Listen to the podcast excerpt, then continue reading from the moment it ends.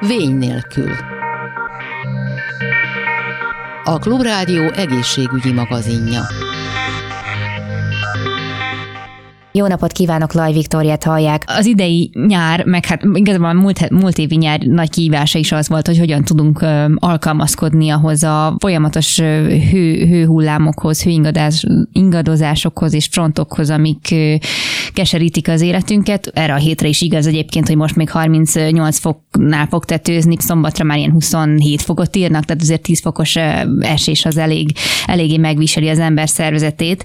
És hát bizony, aki krónikus beteg, vagy mondjuk kisgyermek, kismama akár, vagy daganatos beteg, náluk számítani lehet arra, hogy a frontok okozta tünetek súlyosbodnak, vagy esetleg vagy más problémáik lesznek. Dr. Torzsa Péter van velem a vonalban, a Szemmelweis Egyetem család orvosi tanszékének vezetője és professzora, egyetemi tanár. Jó napot kívánok! Jó napot kívánok, szeretettel köszöntöm a rádió hallgatóit. Tulajdonképpen nem mindegy az sem, hogy milyen front előtt állunk, hideg vagy meleg, vagy akár kettős frontotás. Lehetnek a tünetek mások és mások. Igen, meg egy, mindenféleképpen azt lehet mondani, hogy a hidegfront esetén általában a paraszimpatikus idegrendszere van hatással, a front megérkezése, melegfrontnál pedig inkább a szimpatikus idegrendszere, és azért van az, hogy ez a két front azért különböző tüneteket okozhat a az emberek körében, viszont vannak olyan tünetek is, amelyek mindkét front hatás esetén jelentkezhet. Ha a hidegfrontról beszélünk, akkor általában jellemző, hogy ebben az esetben a szerzőnkben a görcskészség fokozódik, ez több szervünket is érintheti, így például a tüdő esetében egy aszmás rohamat idézhet elő, de megjelhet akkor az, akinek esetleg gyomorpanasza van, gyomor, epe, vese, görcs is jelentkezhet, jelentkezhet melkasi fájdalom is, tüdőembóliának az előfordulása is gyakoribb, és ez a kölcskészség azért nem csak ezekben a szerveben nyilvánul meg, hanem a szívkoszorú érnek a görcskészsége is fokozódhat, ezért a vizsgálatok azt is igazolták, hogy hidegfront esetén gyakoribb a szívinfarktusnak az előfordulása. Ezek a kronikus betegségek akut fellángolása mellett azért a kismamákat is érintheti a hidegfront, hiszen ő esetükben a méh összehúzódás fokozódhat, és ezáltal a koraszüléseknek a száma is meg, megnövekszik növekszik a hőmérséklet drasztikus csökkenése után. És nem csak a kismamákat, de akiknek izületi problémáik van, tehát reumatológiai gyulladás van, vagy esetleg krónikus porcklopásban szenvednek, hát sajnos őket is érinti a hidegfronti hatás, tehát megfigyelhető, hogy körükben az izületi fájdalmak súlyosbodhatnak, vagy újra megelhetnek, ezért, ezért nagyon fontos, hogy igazából megpróbáljuk ezeket a krónikus betegségeket kordában tartani, és ha megérkezik a hideg front, akkor talán ezek a tüneteknek az előfordulási gyakorisága, vagy a súlyosbodása kisebb mértékű lesz. Illetve itt még a, a szembetegséggel élőket, nevesül a zöld hályokban szenvedőket is kiemelték, mint veszélyeztetett csoport. Hát, ezek voltak a hidegfronti hatások, és hát vannak a melegfronti hatások, és az ön által említett zöld hályokban szenvedőknél is emelkedhet a szemnyomás, tehát melegfront esetén van az, hogy náluk esetleg érezhetnek bármilyen tünetet, tehát kimondottan fontos, hogy akik tudják, hogy zöld hályban szenvednek, semmiképpen ne hagyják ki a szemcseppnek a használatát. Melegfront esetén az erek tágulnak, ilyenkor a vérnyomás inkább csökken, a pulzus emelkedik, tehát erre is oda kell figyelni, tehát akinek magas vérnyomása van, rendszeres, gyakori vérnyomásellenőrzést szoktunk javasolni, hiszen mhm. jobban látható az, hogyha esetleg valakinek esik a vérnyomása, ami már önállóan is okozhat szédülést, rossz közérzetet, tehát meg is szoktam beszélni a pácienseimmel, hogy felhatalmazom őket arra, hogy ha esik a vérnyomás, ilyen 110 km a szisztolés vérnyomás, akkor nyugodtan lehet csökkenteni a vérnyomás csökkentőnek a dózisát, és hát persze, hogy a, esetleg elmegy a front, figyelni kell, utána megint emelkedik a vérnyomás, akkor vissza kell adni a normál dózisban a vérnyomás csökkentőt. Melegfronti hatás közé tartozik az is, hogy a depressziós tünetek is fokozódnak, tehát egy hangulatzavarnak a súlyosbodása is megfigyelhető, hogy jelentkezhet jobban ezek a, ezek a hangulatzavaró tünetek, és hát a migrénes panaszok is, tehát ha valakinek ismert migrénes fejfájása van, abban az esetben könnyebben megelhet az újabb migrénes roham, vagy esetleg súlyosabb fejfájást is tapasztalhatnak. Ezekre egyébként bárhogy fel tud-e készülni az ember, hogyha tudja, hogy nála már mondjuk jelentkeztek régebben frontok hatására rossz tünetek, tud-e bármit tenni, azon kívül, hogy amikor már ott tartunk, akkor konzultál ugye a, a házi orvosával? Hát sajnos azt kell, hogy mondjam, hogy, hogy ezekre egyrészt a, valaki már tudja, hogy frontérzékeny, de akinek esetleg nem volt ilyen élménye, azért egy nagyon erős, markáns, hideg vagy melegfront esetén mindenkinél jelentkezhet valamilyen fajta rossz közérzet. A kettős, tehát ezeknél mind a meleg, mind a melegfrontnál vannak olyan tünetek, amikor inkább azt lehet mondani, hogy mind a kettőnél jelentkezik, például levertebbek lehetünk, ingerlékenyebbek, feszültebbek, jöhet egy kis fejfájás, ugye említettem, migrénes fejfájás, az inkább a melegfrontnál fokozódik, de a fronthatás lehet például az, hogy alvászavarunk van, sajnos a reflexeink is lassulhatnak, csökkent a koncentráló képességünk, emellett emiatt aztán balesetveszély is lehet ebben az esetben, tehát mindkét fronthatás esetén. Ez lehet közúti baleset is, tehát hogy könnyebben esetleg nem koncentrálunk, nem veszük észre a piros lámpát, vagy akár el is bóbiskolhatunk mondjuk vezetés közben, és hát lehet nem csak közúti baleset, de munkai baleset is. Tehát aki balesetveszélyes munkáján dolgozik, és frontérzékeny, a balesetben még inkább oda kell figyelni arra, hogy bármilyen fáradtság esetén sokkal szerencsésebb, hogy rövidet szünetet tartunk, kiszellőztetjük a fejünket. Ha kocsit vezetünk, akkor megállunk, egy frissítő ital után folytatjuk a hosszabb utat, hiszen ezáltal tudjuk lecsökkenteni a baleset veszélynek az előfordulását. A kettős fronthatás, hogy említettem, mindenkit érinthet, viszont vannak még olyan csoportok, akik, akik érzékenyebbek lehetnek ezekre a frontokra. Így meg kell említenünk egy az időseket, tehát az idősek mindenféleképpen érezhetik, szinte az izületükben érzik ezt a főleg akinek izleti problémája, az idegfronti hatást. Különösen akkor, hogyha valaki idős és krónikus betegségben szenved, leginkább akkor, hogy ez a krónikus betegség ilyen szív- és élrendszeri, tehát mondjuk vérnyomásban szenved, vagy volt infarktusa, vagy ritmuszavara van, vagy ha hormonális elváltozások vannak, tehát például cukorbetegség esetén is gyakoribb az, hogy valaki érzékenyebb lehet a frontra, és ott akinek daganatos megbetegedése van, vagy csökkent immunrendszere, abban az esetben is a fronthatás jobban érződhet. Azt is megfigyelték, hogy nem csak az idősek körében, hanem a kisgyermekek körében is gyakoribb lehet a fronthatáskor jelentkező tüneteknek az előfordulása. Ők sokkal nyűgösebbek lehetnek, türelmesebbnek kell lennünk ilyenkor a kisgyerekek, és lehetőség szerint ebben az esetben is fontos az, hogy kimegyünk a szabadba, játékkal próbáljuk terelni, és esetleg próbáljuk megoldani ezeket a ingellékenységet, rossz közérzetet, feszültséget, mm. amit tapasztalhatunk esetleg a kisgyermekek körében is. Egyébként kondicionálni a szervezetet lehet-e ezekre a, a változásokra? Mert nyilván a, a mindenkori klímához előbb-utóbb az ember, meg hát minden élőlény a Földön alkalmazkodik. De az ilyen hőingadozásokhoz tud egyáltalán? Vagy itt van egy, nem tudom mondhatni azt, hogy már nagyon extrém hőingadozáshoz nem tud az ember alkalmazkodni, és elkerülhetetlen lesz a front. Vagy meg lehet azt szokni, hogy egyszer még 38 fokban, máskor meg 27 fok, hogyha ez még így folytatódik a további előttünk álló évtizedekben akár. Ez a hirtelen hőmérséklet változást nem tudjuk teljes mértékben kiköszöbölni, viszont vannak olyan lehetőségek, és nem lehet az, hogy becsukjuk az ajtót és nem mozdulunk ki, és akkor azt a két-három napos hideg-meleg frontot kibőjtöljük a szobába, hiszen ott is azért érződhet azért a, ennek a hatása, viszont föl tudjuk ma a szervezetünket erre készíteni. Tehát nagyon fontos, hogyha valaki stresszesebb életet él, vagy nehezebben tűri a napok, minden napokban is a stresszet, akkor, akkor sokat segíthet, hogyha különböző stresszkező technikákat elsátítunk, ez például lehet autogén tréning, jóga, de nagyon jó stresszoldó hatása van a sportnak, a rendszeres testmozgásnak, és itt is fontos, hogy mivel beszéltük arról, hogy itt vannak hőmérséklet különbségek, tehát nem is igazából az edzőteremben lévő sportot, persze az is fontos, hanem lehetőség szabadba sportoljunk, különböző éghajlati körülmények között, tehát nem az, hogy a fúj a szél, és ezáltal is föl tudjuk kicsit készíteni az életünket arra, amikor esetleg van egy jelentősebb hőmérséklet különbség, és már az is, hogy kinsportoltunk, a rendszeres testmozgásnak nagyon fontos stresszoldó hatása van. Segíthet az is, hogy ha szeretünk tehát nem csak, hogy sporttal edzünk, de megfelelően egészséges a táplálkozásunk, jó az emésztésünk. Ehhez pedig kulcsfontosságú a minél több zöldség, gyümölcsnek a fogyasztása, nagyon fontos a megfelelő folyadékbevitel is, főleg itt a nyári napok során, hiszen többet tárologtatunk, kös alakú fizikai munkát, erős fizikai munkát végez több órán keresztül, akkor még inkább meg kell emelni a napi folyadékbevitelt, ez akár lehet három liter vagy fölötte is, és hát fontos az, hogy mit iszunk, tehát ebben az esetben is kerülni kell az alkoholtartalmú italoknak a fogyasztását, az energiaitaloknak, a koffeintartalmú italoknak inkább csökkenteni, ezek is van egyfajta vízhajtó hatása, tehát ezért nem szerencsés ezt fokozni. Én inkább javaslom például nagyon friss üdítő lehet mondjuk, hogyha valaki cukormentes limonádét fogyaszt, tehát megpróbál gyümölcsteát, kicsit lehűtött gyümölcsteát, tehát nem túl hideget, hiszen az meg nagyon, akkor valaki érzékeny, akkor akár még torokgyódás is lehet,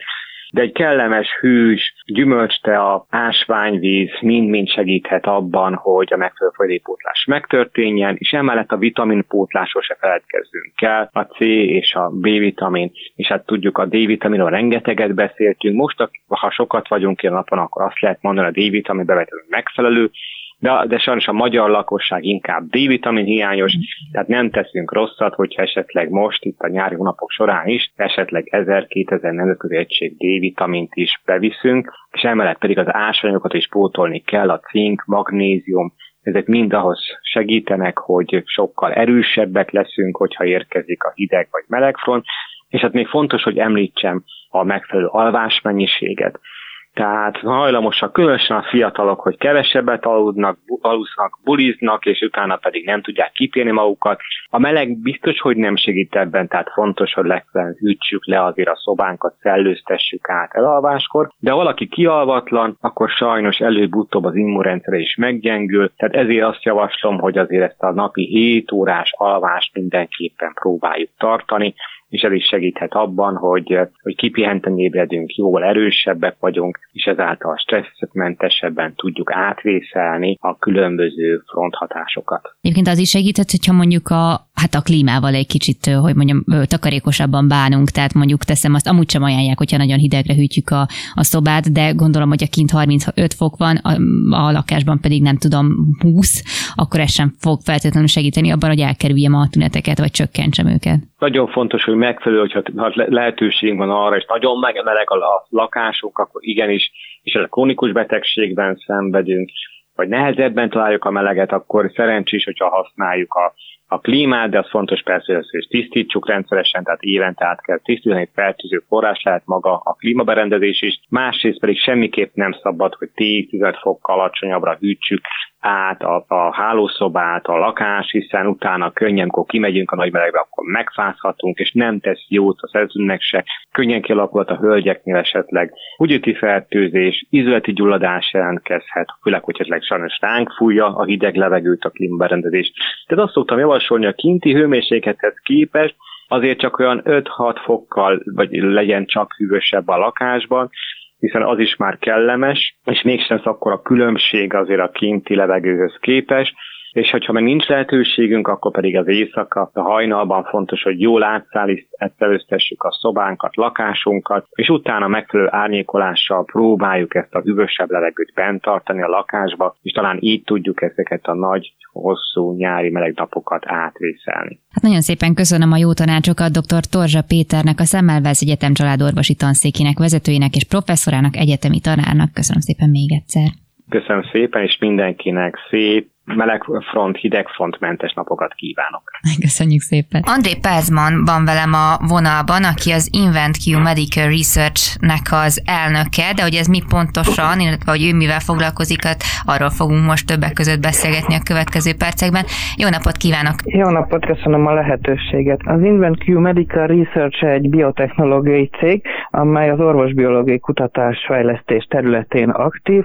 Magának kutatásfejlesztésen kívül vállalunk megbízási kutatást, szaktanácsadást, szakmai képzést és technológiai tudás transfert a szakterületünkön belül, ami a fejlett terápiás és diagnosztikai technológiák. Igazából most az apropó, mi miatt beszélgetünk, azok maguk a mitokondriális betegségek, ugye, amiben ön szeretne hát egy előrelépést tenni, viszont, hogy mielőtt erre a konkrét témára rátérünk, én úgy tudom, hogy önnek a kutatási területe, vagy a szakterülete, hogyha mondhatjuk így, azok a, az az Alzheimer kór.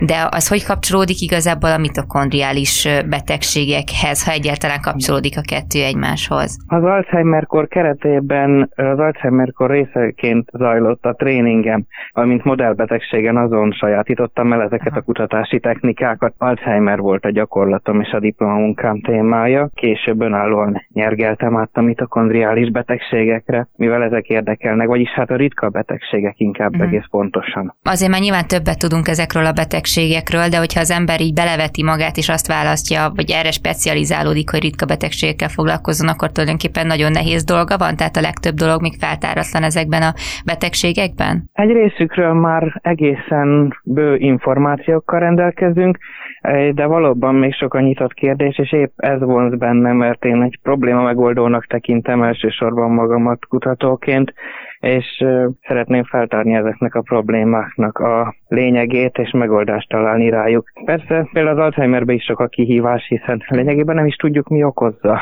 Ha jól tudom, akkor ön szeretne egy adatbázist létrehozni mitokondriális betegeknek a, a bevonásával, és hogyha minden igaz, akkor ennek a célja az, hogy a, a diagnózist felgyorsítsa, vagy egy pontosabb diagnózist tudjanak felállítani. Ezt hogyan, hogyan kell elképzelni? Mi lesz ez pontosan? Ezt a projektek én a orvosi élőarchívum fantázia nevet adtam. Medical Living Archives. Én ugye úgynevezett organoidokkal, 3D sejtkultúrákkal dolgozok, amelyeket indukált őssejtekből tenyésztünk. Ezeket a, az, az adott páciensből nyerjük az indukált pluripotens őssejteket. Igazából csak egy kis vérmintára van szükség, majd a fehér vérsejteket programozzuk őssejté, majd a kívánt sejté, majd ezekből kialakítjuk a 3D sejtkultúrákat, az organoidokat. Na most különböző ritka betegekből szeretnék mintákat, amelyeket ből mindegy egy ilyen organoid készülne, amelyek tárolásra kerülnének egy, ebbe az archívumba, ami lényegében egy biobank. Ezt kiegészíthetnénk különböző az adott betegséghez való rendelkezésre álló tudományos információkkal, protokollokkal, továbbá egy génbankkal hozzá, és ez szabadon vizsgálható lenne más kutatók számára, és később ez szolgálhatna egy, egyben egy információ tudományos és referencia központként a ritka betegek számára. Tehát, hogy ott őrizzék ezeket az organoidokat a biobankba, és vizsgálhatják mindenfelől a kutatók. Készítünk mindenféle ritka betegből organoidokat, majd ott prezerváljuk őket, hozzájuk génbankot és protokollokat. Ez a kezeléshez, vagy inkább a diagnosztikához lesz majd segítség? Ez általánosságban a kutatáshoz, tehát Aha. mindkettő, mindkét irányba kutatnak diagnosztikai és terápiás módszereket is, és az alapkutatás kutatásba is, tehát egy ilyen alap megoldás. Ön Grácsban dolgozik, de magyar betegek jelentkezését is ugyanígy várja ebbe a programba, de ez igazából hogy működik? Ez még képlékeny nagyon, mivel az InventQ nem rendelkezik még etikai engedélyekkel, Értem. ezek folyamatban vannak, ez egy bonyolult folyamat, de akkor igen, szeretnénk vérmintákat gyűjteni, és azokból kifejleszteni az organoidokat, de pillanatnyilag ezt nem tehetem meg, mivel az InventQ nem rendelkezik olyan etikai engedéllyel, hogy ezt most belevághatnánk holnap sem anyagi forrásokkal. Uh-huh, uh-huh. Ezen dolgozunk jelenleg. Magyar betegekhez úgy kötődök, hogy mivel én magyar származású vagyok, és igazából magyarként szocializálódtam, tehát magyarnak vallom magam, szoros kapcsolatot ápolok a beteg közösséggel, ápoltam mindig is, számít az együttműködésre a munkánk során, tehát gyakorlati okokból kint van a cég, de elsősorban a magyar betegközösségre támaszkodik. A mitokondriális betegségeknél például az egy nehézség, hogy nem tudják százszerzalékosan, vagy nem minden esetben diagnosztizálják százszerzalékosan, hogy mi a probléma, csak mondjuk egy alapproblémát tudnak felfedezni. De hogy például, hogyha az ő jelentkezésüket várják egy ilyen biobank felállításához, akkor itt már olyan betegeket keresnek, akik, akiknek pontosan tudják, hogy mi a problémájuk, vagy csak mondjuk tudni róluk, hogy mitokondriális betegséggel élnek. Mindegyik fajtát, hiszen azoknak, akiknél nem tudjuk, ott épp az a cél, hogy a, az undiagnózod, a diagnosztizálatlan kategóriába kerüljenek, és ott az a kihívás lenne, hogy megtaláljuk a diagnózist. Tehát persze várunk, várnánk mindenfélére, nem csak mitokondriális ritkákat, de uh-huh. egyéb gyakori betegségeket is, rákbetegségeket elsősorban, különleges állapotokat, autoimmun folyamatokat. Egyébként mi okozza a problémát ennyire a, a diagnosztikánál, hogy pontosan megmondják, hogy mi a probléma most, hogyha erre koncentrálunk a mitokondriálisra? Ebben az esetben a probléma az, hogy mindössze mindössze néhány gén nagyon sok különböző tünetet képes produkálni, illetve a mitokondriumok orális betegségek esetében multiszisztémás, többszervi tünetegyüttes van, tehát nagyon sokféle több szervet érintő tünettel találkozunk, és egyáltalán nem, nem gondolhat az orvos arra, hogy ezt mitokondriumokra vezesse vissza, és ez fordítva is igaz, sok esetben ugyanolyan teljesen egyforma többszervi tünetek mutató betegnek egész más jellegű mutációja van, ez az első probléma. Uh-huh. Nem létezik olyan egyetlen génteszt, amely egyből kimutatja, hogy ott mitokondriális van, tehát több lépcsős genetikai és biokémiai teszt vezet a diagnózisig, miután felmerült egyáltalán a gyanúja egy ilyen többszervi tünetekkel rendelkező betegnél, és még utána jön az a probléma, hogy ha be is azonosítottuk, hogy mitokondriális beteg, nem feltétlenül tudjuk a fenotípus, vagyis a kifejeződést genotípushoz kapcsolni, vagyis nem tudjuk, hogy konkrétan milyen hol elhelyezkedő mutáció okozza, tehát nem látjuk az ellenséget mondhatni, még utána se, hogy tudjuk, hogy mitől probléma van, de Aha. konkrétan nem tudjuk a mutációt. Aha, de gondolom akkor itt ez a, ez a kezelésbe is beleszól, mert hogy, már hogyha csak arra gondolunk, hogy ez is egy genetikai eltérés vagy rendellenesség, akkor adná magát, hogy akkor génterápiával valahogy lehetne kezelni, de hát hogyha alapból nem látják a pontos problémát, akkor gondolom ez nehéz, vagy nem tudom, hogy milyen lehetőségei vannak például a génterápiának ebben a betegségben. Pontosan, pont rátetszett mutatni a problémára, amennyiben nem határozzuk meg a mutációt, nem tudjuk meghatározni, értelemszerűen nincs lehetőség célzott génterápiára, hiszen nem tudjuk mit kéne ott eltalálnunk és módosítanunk. Ahol meg vannak határozva, ott már ígéretesebb a helyzet. Ugye nemrég zajlott a nagy kripszerkas forradalom, és most ebbe a post-kripszer érában vagyunk. A kripszernek vannak bizonyos lehetőségei a mitokondriális betegségek génterápiájába, bár ö, némiképp korlátozottak, elsősorban a mitokondriumok ö, dupla membránja miatt, amelyen nehéz átlépni a génszerkesztő elemeknek. Viszont a nyáron kifejlesztették a Harvard Egyetemen az úgynevezett bázis szerkesztést. Egész pontosan bázis szerkesztést már korábban kifejlesztette ez a laboratórium David Erliu laborja, de most egy különleges bakteriális enzimmel ezt optimalizálták a mitokondriumokra. Ez egy deamináz enzim, és ez képes pontmutációba bázis szinten, ugye a DNS négy bázisból áll, adenin, timin, guanin és citozin, és ezeket a bázisokba egy-egy változást egyetlen bázis képes átfordítani egy másikba. Ez egyes betegségeknél, mitokondriális betegségeknél ez gyógyulást eredményezhet. Jelenleg a rendszer csak adenin-timin párokat képes guanin-citozin párokká fordítani, tehát így egyrészt limitált, illetve szintén mintegy 50%-os a szerkesztési hatékonysága, és sajnos van egy úgynevezett off-target probléma, mint a Kripszernél, az azt jelenti, hogy hasonló szekvenciákat is érint a szerkesztőelem, tehát ö, okozhat nem kívánt hatást. Ezért jelenleg most alapkutatásba használjuk, még nem áll készen a terápiás bevetése, én az organoidokon használnám ezért. Persze nehéz lebontani a határokat szintén a biztonságosságról, vagyis az elfogadtatással a társadalomnak, főleg amikor az oltás ellenes konzumidiotizmus korát éljük, de keményen dolgozunk, hogy biztonságos is legyen és elfogadott is. Hát igen, az biztos, hogy nagyon nagy lehetőségek vannak a génterápiás gyógymódokban, csak hát ugye még nagyon gyerekcipőben jár azért önmagában ezeknek a terápiáknak, ami már elérhető és törzskönyvezve van, az borzasztó nehéz, mert anyagilag egyszerűen megengedhetetlen itt például ez a 700 milliós SMA gyógyszerek, SMA gyógyszerek és társaik. Igen, ez a másik probléma, hogy igazából nincs olyan üzleti modell, ami megfelelő lenne ezeknek a kezeléseknek a kifejlesztésére, mint finanszírozó alap. Mhm. Ugyanis